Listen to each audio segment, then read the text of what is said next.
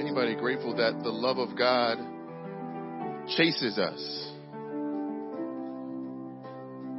We, we were running, by the way. We were running hard and fast away from God, but His love chased us down. Scripture talks about His love being reckless. He comes after us. He pursues us. And He does so because of His great love for us. Not because of anything that we've done, not because of anything that we've thought, but because of His love. We don't know a love like that. A love like that doesn't exist. A love that will pursue us even when we run from it. Most times we want people to pursue us and chase after us. But God, He chases after us. The one who created the heavens and the stars, He chases after us. My name is Pastor Derek Parks. I have the privilege of uh, being the pastor here. Um, it is my privilege to stand before you today to declare the word of God. Um, I'm excited uh, this morning because the sun is out, um, but more than that, because the Son lives. Amen. Um, he lives and he reigns. So we have been trekking through a series um, in Colossians chapter one titled "Making History." Um, we launched our, this church several weeks ago, back on August 15th, uh, and we asked the question, what would it look like for us to make history? Because throughout, his, throughout history, uh, God has been making history through the planting of churches all throughout uh, the world. Uh, that's been God's plan for advancing the kingdom of God, okay? Uh, and that's how God has done so. He's done so through planting churches. So we asked, what would it look like for us to make history? Um, not just history, but His story. So we've been asking that question for several weeks, and we're finishing up that this week. Um, I got done faster than I thought I would, so now I got to think of something to preach in the next couple of weeks. So, um, but we're going to be in Colossians chapter one today, verse 24 through 29. So if you have your, your Bible, you can turn there. Uh, if not, uh, we'll have it for you up on the screen. Colossians chapter 1. Y'all sleepy today. Y'all can wake up a little bit. Y'all won't talk to me. I'm going to be up here long. I'm not even going to turn this clock on back there. I'm just going to talk and go. And we're going to be here in church. So, Colossians chapter 1. Oops, wrong button. Don't nobody look at me. Matter of fact, look at me. Don't turn around. There we go. Okay. Colossians chapter 1, verse 24 through 29. Hear these words of our Father. Paul says, Now I rejoice in my sufferings for you. And I am completing in my flesh what is lacking in Christ's affliction for his body. That is the church. Somebody say the church. I have become its servant according to God's commission that was given to me for you to make the word of God fully known. The mystery hidden for ages and generations, but now revealed to his saints.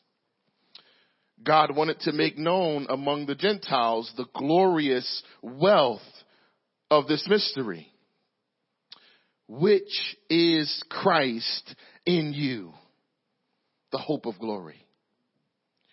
We proclaim him, warning and teaching everyone with all wisdom so that we may present everyone mature in Christ. Verse 29, Paul says, I labor for this, striving with his strength that works powerfully in me. Father, we thank you for your word. Lord, your word is sharper than any two-edged sword, Lord, severing the marrow from the bone. And God, I pray that this word would get deep down into the marrow of our souls, Lord. And when we hear this word, we might respond by saying, Lord, help us to obey. Lord, may your word transform us today. May your word renew us today. May your word rejuvenate us today. May it enliven us today, Father God. And I pray that as I stand here, that you would stand in my body and think through my mind and speak through my mouth and let the words of my mouth and meditations of my heart be acceptable in your sight, my Lord, my strength, and my Redeemer, in whom I trust. In Jesus' mighty name I pray. And the whole church said, Amen. Amen.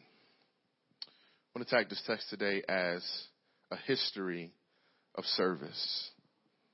A history of service. A woman was interested in Christian ministry in London and she wrote once to a man who was a famous preacher and she said to him, I have a meeting I want you to come and speak at. It's only a small meeting, she said, and it will take nothing out of you.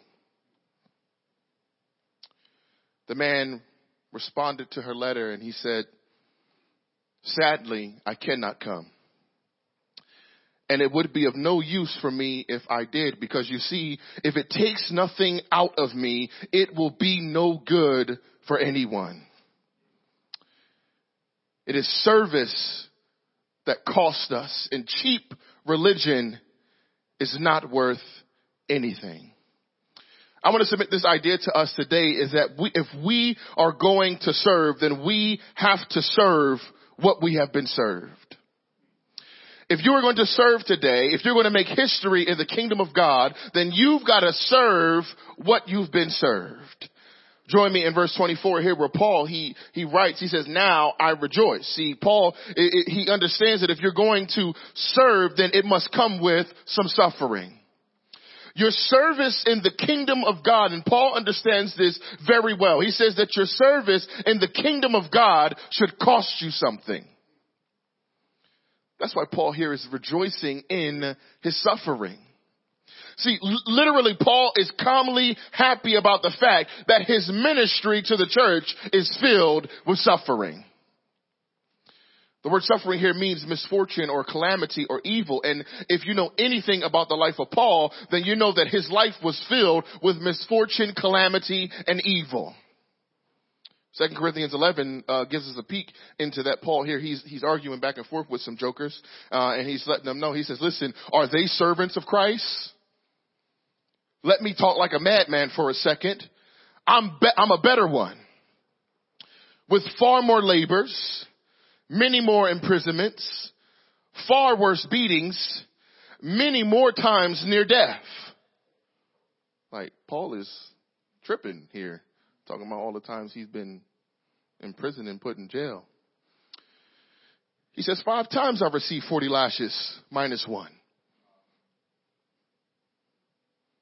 Three times I was beaten with rods. Once I received a stoning. Three times I was shipwrecked. I spent a night and a day in the open sea. On frequent journeys, I faced dangers from rivers, dangers from robbers, dangers from my own people. That ought to preach right there for some of us. Dangers from Gentiles, dangers in the city, dangers in the wilderness, dangers at sea, and dangers among false brothers. I'm going to preach a whole nother sermon on false brothers. Toil and hardship. Many sleepless nights, hunger, thirst, often without food, cold, and without clothing. Are you getting the picture here that Paul's service is connected to his suffering? See, service in the kingdom of God has a cost. Many of us would have been gone from the faith if this list were regulative. If this was the list presented to us as what we would have to endure if we we're going to be servants of Christ, we would run right out of this door and right up Washington Street, right back home. If this were the qualifying list for us to be considered a servant of Christ, we wouldn't even sign up to be in relationship with Jesus. We would walk away from the faith if we were called to a service like this.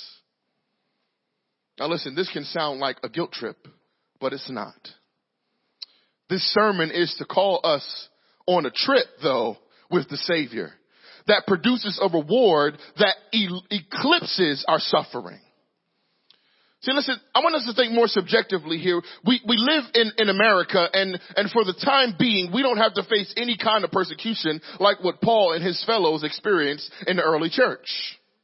But the word suffering here in this passage can also mean to have a strong influence. I want us to see next what Paul says here in, in, in, in Corinthians uh, uh, chapter 11 he just laid out all the stuff that he had been through. He laid it all out. He said, I've been beat, I've been whipped, I've been shipwrecked, I've been hungry, I've been suffering, I've had all these things happen to me. And then he says this interesting phrase, not to mention other things.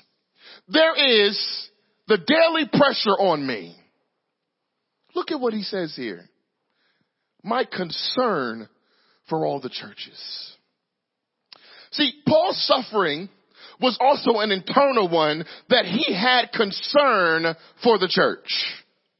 See, and his concern for the church was an extremely strong in, uh, influence on his life. See, we can, we're, we're concerned with many things in our life, and, uh, but how many of us can honestly say, like Paul said, that we have a deep daily pressure on us and, and, and that we are concerned about the church of Jesus Christ?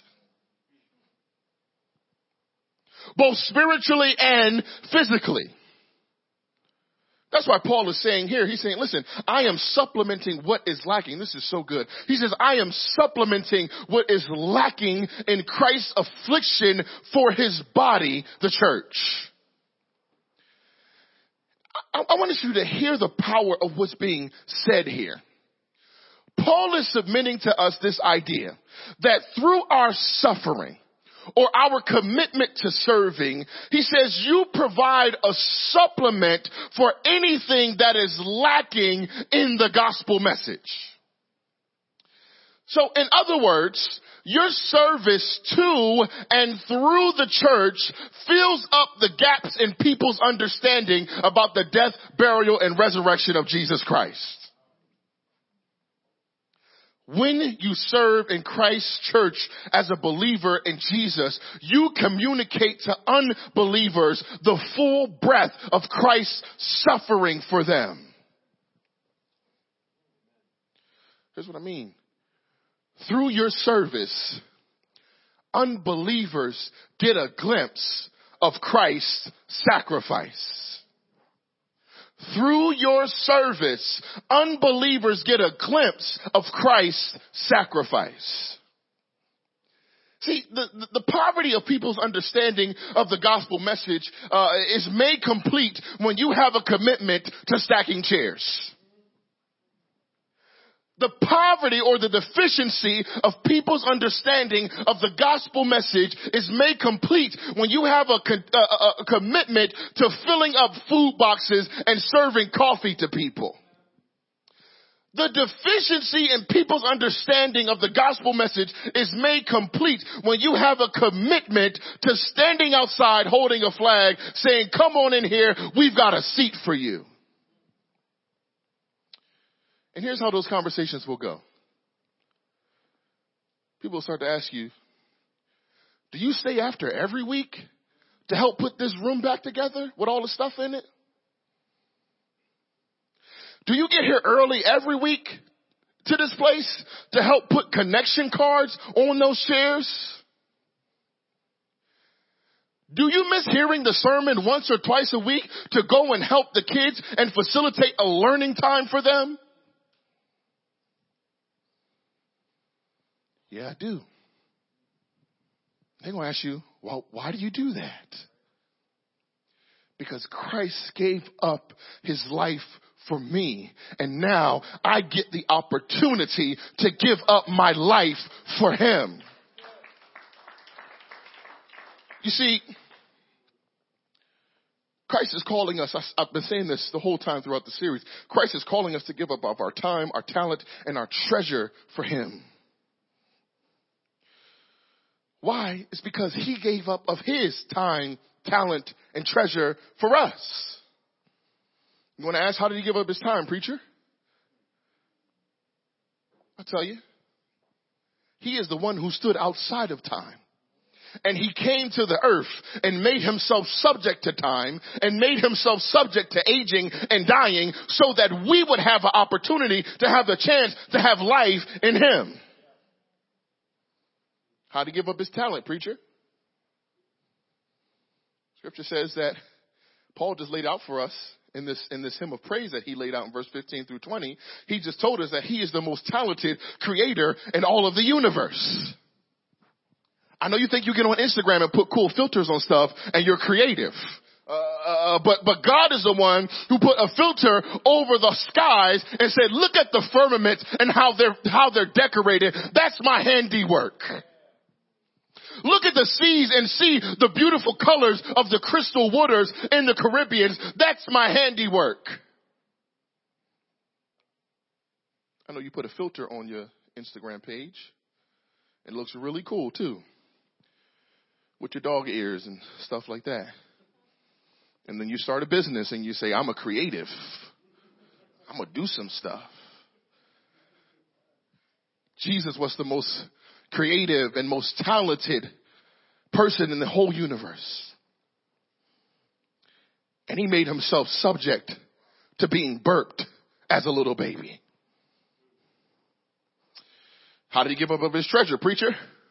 Well, he gave up the luxuries of heaven to be born in a dirty, nasty manger beside a bunch of animals. What have you given up this week in order to serve the kingdom of God?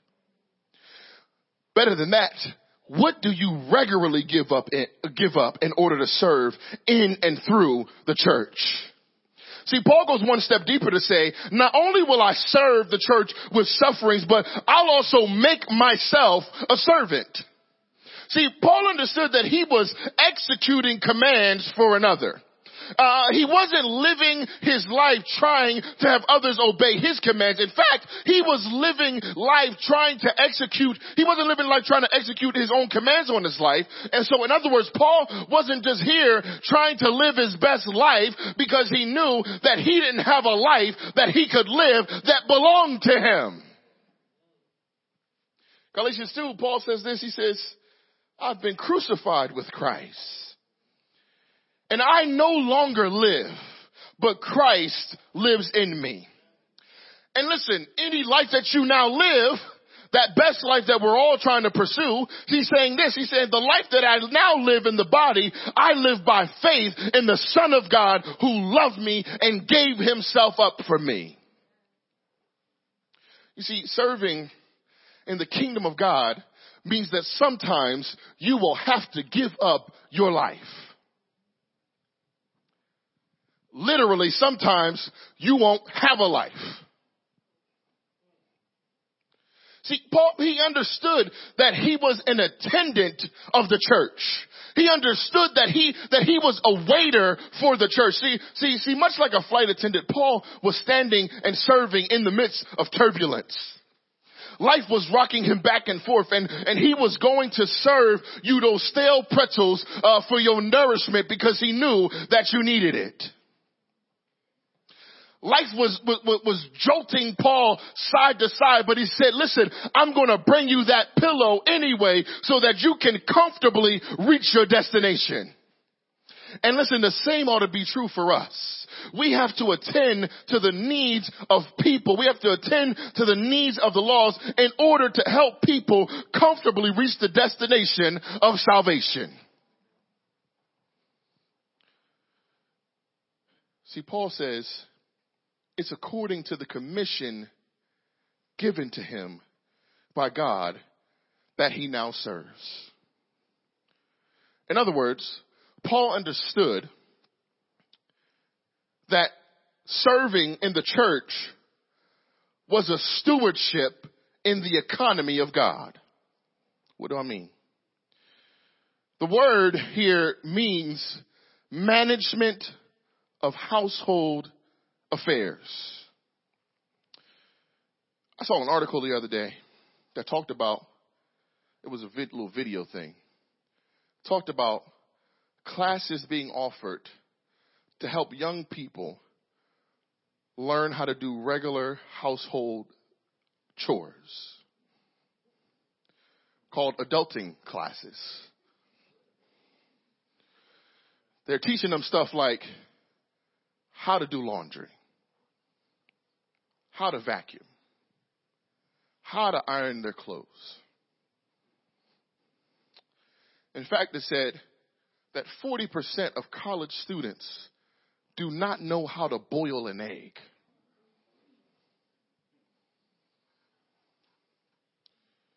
What a failure by the parents. I'm talking about the parents. Like, what a failure. Your kids can't boil an egg. My son has been making eggs by himself since he was five years old. Now, he started out making them in the microwave. Don't listen. he ate though. Y'all be sitting there looking hungry. He ate. He been doing his laundry since he was seven. Listen.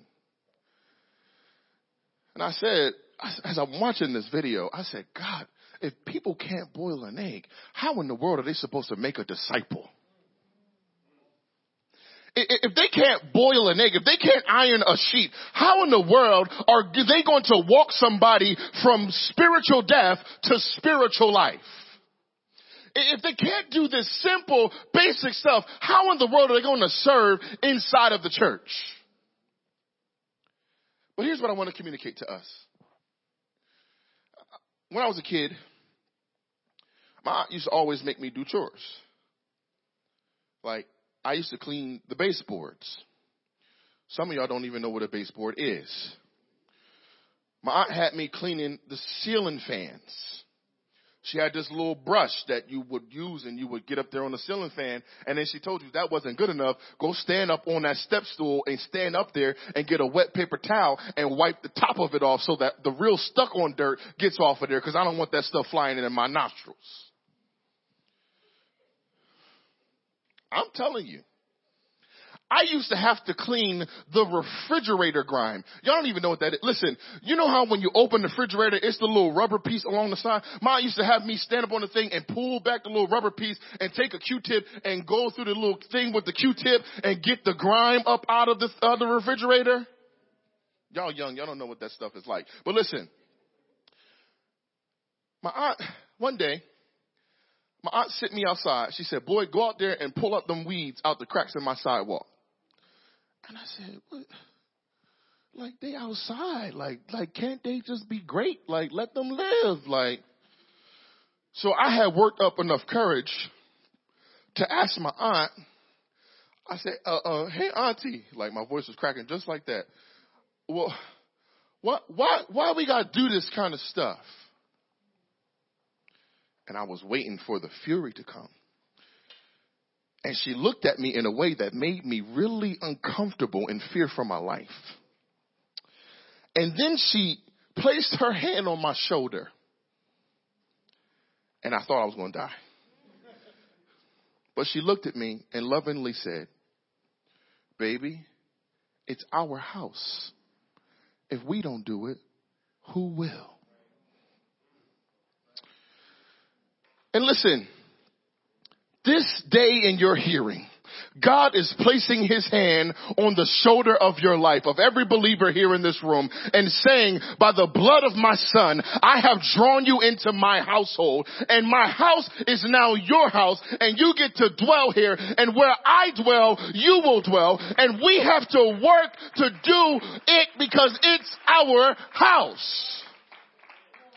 See, God ain't waiting on nobody else to do what he wants to, to be done here on the earth. He's saying, listen, I've got some people that I've ransomed for myself and I've purchased these people for myself. I'm going to put them to the work of doing the things that the world needs most. If people are hungry, guess what? I'm going to use my people to feed them. If people are down and out, guess what? I'm going to use my people to lift them up. And guess what? He's saying to you, the way that you lift them up into the house of God is guess what?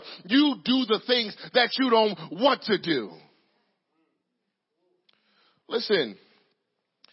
God is saying here, He's saying, listen, this is what Paul says in this passage. He says to us, He says, look, I have become its servant. He's talking about the church according to God's commission that was given to me.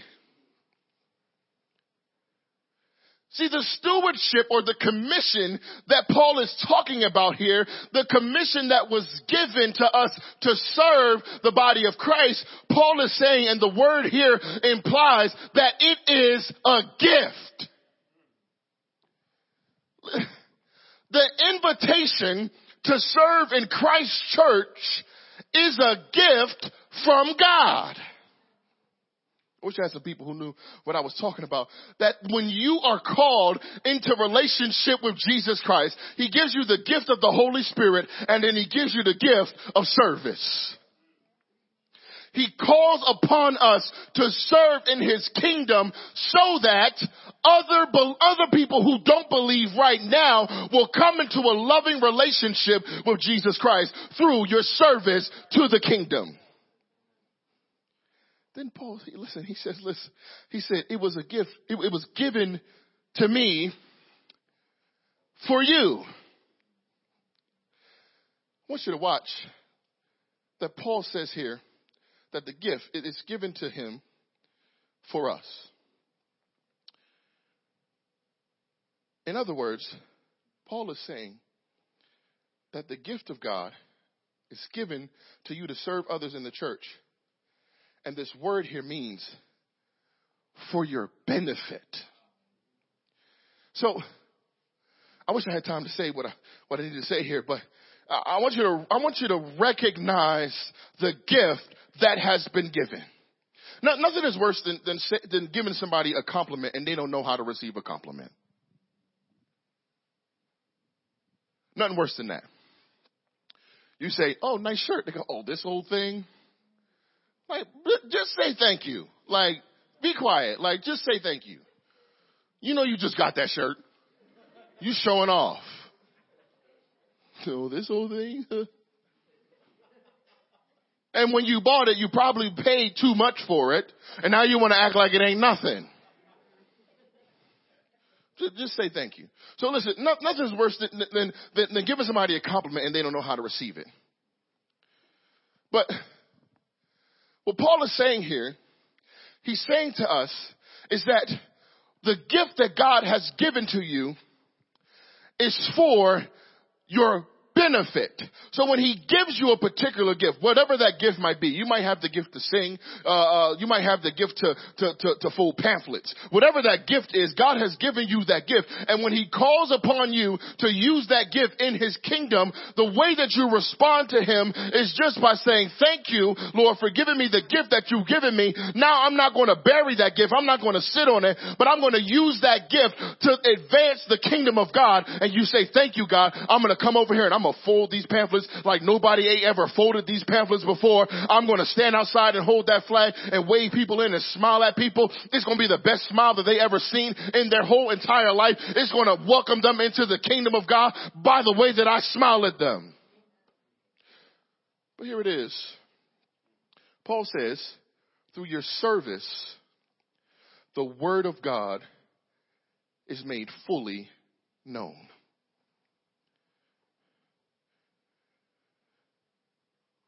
I want you to catch that idea. That through the small thing that you do, the Word of God is made fully known. The Word of God is the same thing that created all of the stars in the sky. The word of God is the same thing that spoke into the ocean and said, let there be living things in the ocean. And now there are so many living things in the ocean that we don't even know what half of them are because we can't get down there and see them. I know I watch nature shows, like bear with me. So, the same word that God used to speak everything into existence is the same word that will be made fully realized when you serve. I wish I had a church today that, that understood that the, the, the word of God, this very thing that God used to speak into nothing and everything that was created, Paul tells us that in this chapter, everything that was ever created was created by him through his word. And when you serve, you make that word fully known to those who don't know it yet. Paul's going to walk through this. I'm going to go through this really quickly. Paul here, he, he, he says, listen, the church was a mystery that was hidden throughout all the ages. But now this mystery has been revealed to his saints. See, Paul is making it clear that God's plan has always been to make inclusion visible and manifested through his church. What do I mean? Paul is letting us know that the church is a uniquely mysterious place where all kinds of people come together as one. And it is this mystery that God had been holding on to and waiting for fulfillment to occur through the church by his son's blood and his sacrifice for us that can now be made known to us as the church of Jesus Christ. So watch this. Your service in the church further manifests this mysterious vision of God drawing all types of people to himself. See, most things, you've got to wear a particular type of thing, look a particular type of way, and speak in a particular voice, and sound a particular way, and think a particular way in order to be included in that thing. But God is saying, it doesn't matter who you are or what you look like or what you think like or what you talk like or it doesn't matter how good your English is or what, if you've got broken English or whatever. It doesn't matter who you are. I'm welcoming you into the kingdom of God, which is called the church. He's welcoming us into that through the power of His Son. So listen, that means that your work at the hospitality table is not a menial task because it makes the plan of God visible to those who don't see it yet. Your smile at that visitor that you opened the door for, uh, and let you, you listen. When you smiled at them, you open up the door for them to enter into the kingdom of God. See, can I tell you this? That that is exactly what God wants. He, he tells us here, he says, listen,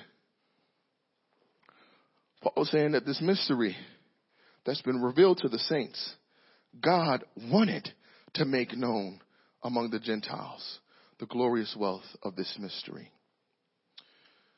See, the word here suggests, the word for wanted here suggests that God actually takes pleasure in the things that you do to help make his glorious mystery plainly visible. In other words, God is saying that the little stuff that you do, the tiny things that you do that, that no one notices. Nobody knows that you've put pins onto all of those connection cards and placed them onto the chair. Nobody knows that. But God is saying here, He says that those things, He takes pleasure in those things because they help make the glorious, mysterious plan that He has for the world. It makes that plan visible. You're probably asking how. We've got people walking into this church who've never even who've never been asked, "What's your name?" God's got people walking into this church who've never been asked a, a question about the concern for their person in weeks. And they walk into this place and they're down and out and they're struggling and they need some help. And you just opening up the door and saying hello or that connection card that you placed on the table or that greet that the greeting that you gave them when they walked in that has been the first greeting of its kind that they have received in weeks.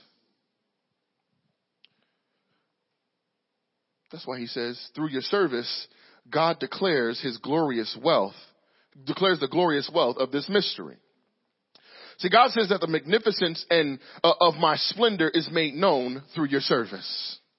But further than that, he says that the abundance of my riches are recognized through your service. See, all types of people will gain a knowledge of God through your secret sacrificial service. Pagans and heathens and unbelievers will come to know God through your service. That's why Paul says that the glorious wealth of this mystery is what? Is Christ. And guess what? Here's the good news. If you believe in Christ as your Savior, it says that the glorious wealth of God is Christ and He's inside of you. See, He is in you and He is the joyful, confident expectation of eternal salvation and your service will be strengthened when you serve Him. See, the world thinks that they can just do stuff and that they can serve and they be, can be philanthropic and do all those things and serve the world. Uh, but it, it always falls short. It, it, always misses the mark eh, because it, it, doesn't have Jesus as the center. It doesn't have Jesus as the focus of what it is doing. So it always falls short. And, and, and Paul is arguing that your, that your service will be strengthened when you serve Him. Verse 28, he says, we proclaim Him. See, in so doing, in proclaiming Jesus and, and making Jesus' name fully known through your service, uh, uh, we present people to be mature in Jesus Christ. Through your service, you help to walk people from spiritual death to spiritual life, but then you help walk them from spiritual infancy to spiritual maturity. Your spiritual maturity is directly connected to the level of your service. I wish I had a church. Uh, uh in doing so, listen, when, when Christ is living inside of you, uh, and you're called to Christ, you won't need no adulting classes because He calls you to be made mature in Him through your suffering. And listen to this. Paul, his last admonishment is this. If you grow weary, because he says here in verse 29, he says, I labor for this, striving with his strength that works powerfully in me.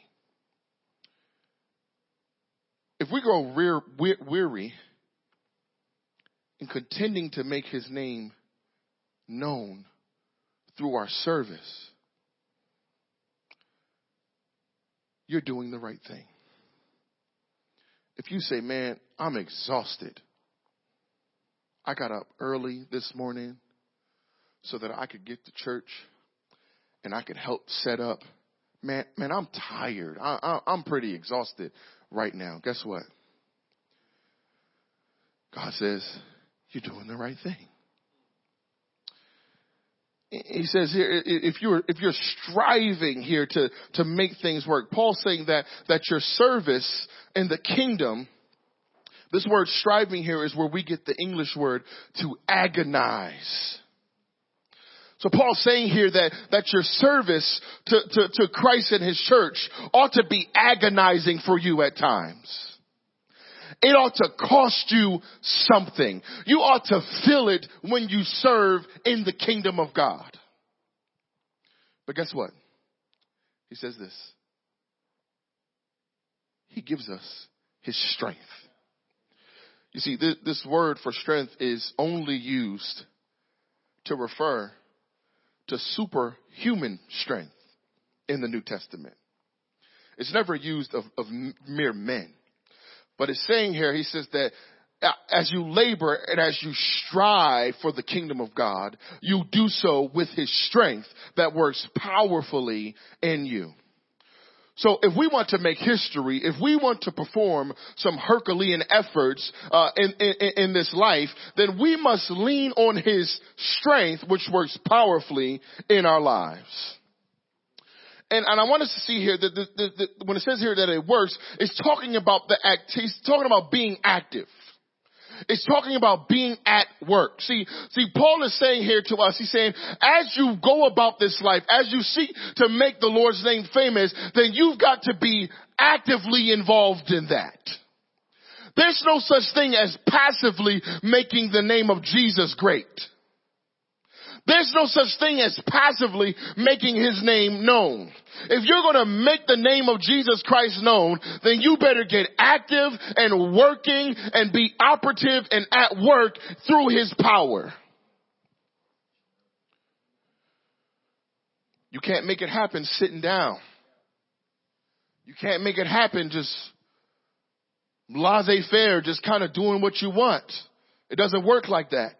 You have to be actively at work in him. I'll close with this. During World War II, England needed to increase its production of coal. So Winston Churchill, the great leader, he called together the labor leaders to enlist their support.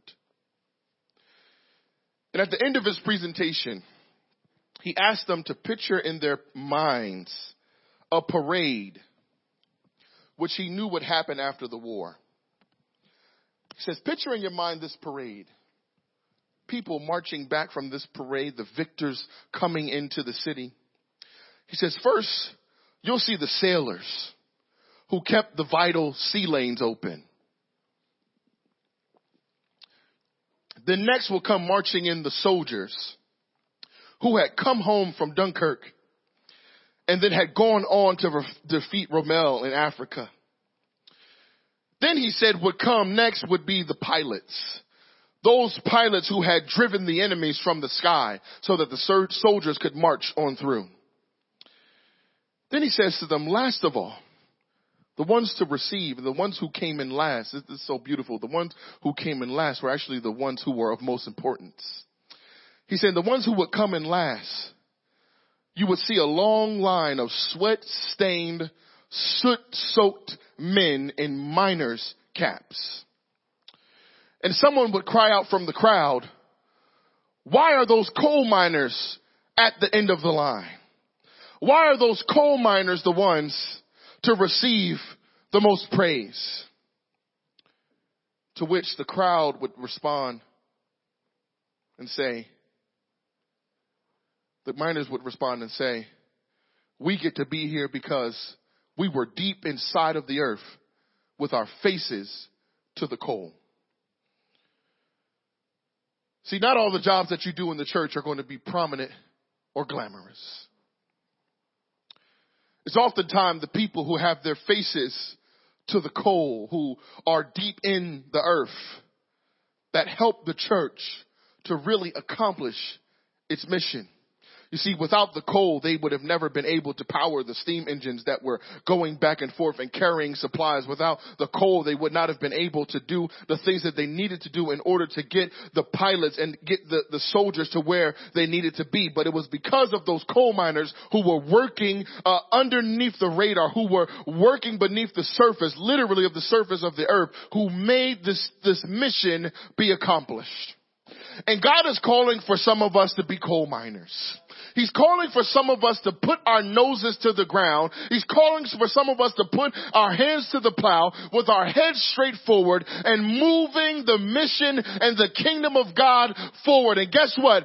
People may never know your name they may never know even what you have done to make the kingdom of God be advanced. But he says this, he says, listen, that those are the most important people, those who have their faces to the coal. And I would argue this, it's those of us who have our faces to Christ, who make the most difference for him. It's those of us who take our eyes off of us and say, listen, I'm going to serve in the kingdom of God regardless of what my life, what's happening in my life, regardless of what my situation looks like. I'm going to serve so that others might come to know Jesus in the fellowship of his suffering and the fullness of his glory.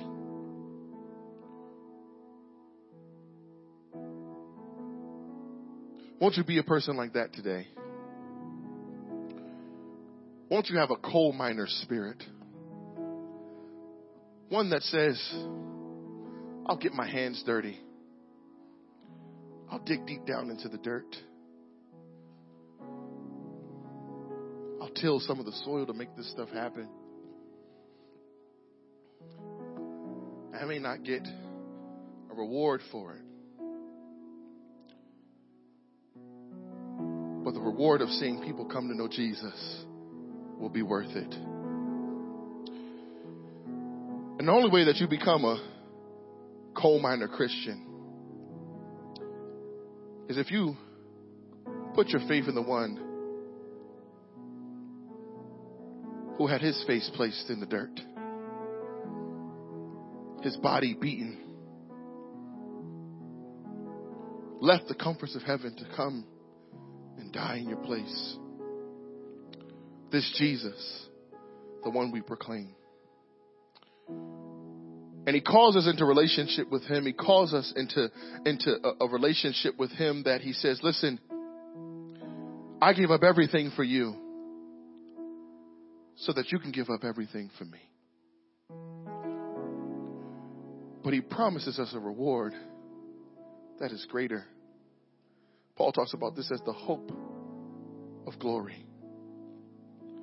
And that hope is that one day we'll be in His presence. One day, every believer that has been purchased by the blood of the Lamb, they'll get to see their Savior and worship Him for all of eternity. And in His presence, there is joy forevermore. There's never a sad day in His presence. Every head bow, every eye close. If you want to place your trust in Jesus today, we've got some folks standing in the back who waiting to receive you. They'll walk you through what it looks like to be in relationship with Jesus today. They'll help to walk you from spiritual death because the scripture says before we were in Christ, we were dead. Spiritually, we're dead. But Christ has made us alive. Won't you trust Him today? He's given everything for you so that you can be in a relationship with Him. He didn't spare one ounce of His blood because He wanted you to have the fullness of relationship with Him. Is there one today who wants to put their faith in Jesus? Is there one who wants to put their trust into the perfect one. Is there one today? If that's you, you can slip to the back and folks will be waiting to receive you. They'll talk with you. And then we'll begin to have a relationship with you where we teach you how to be in relationship with God.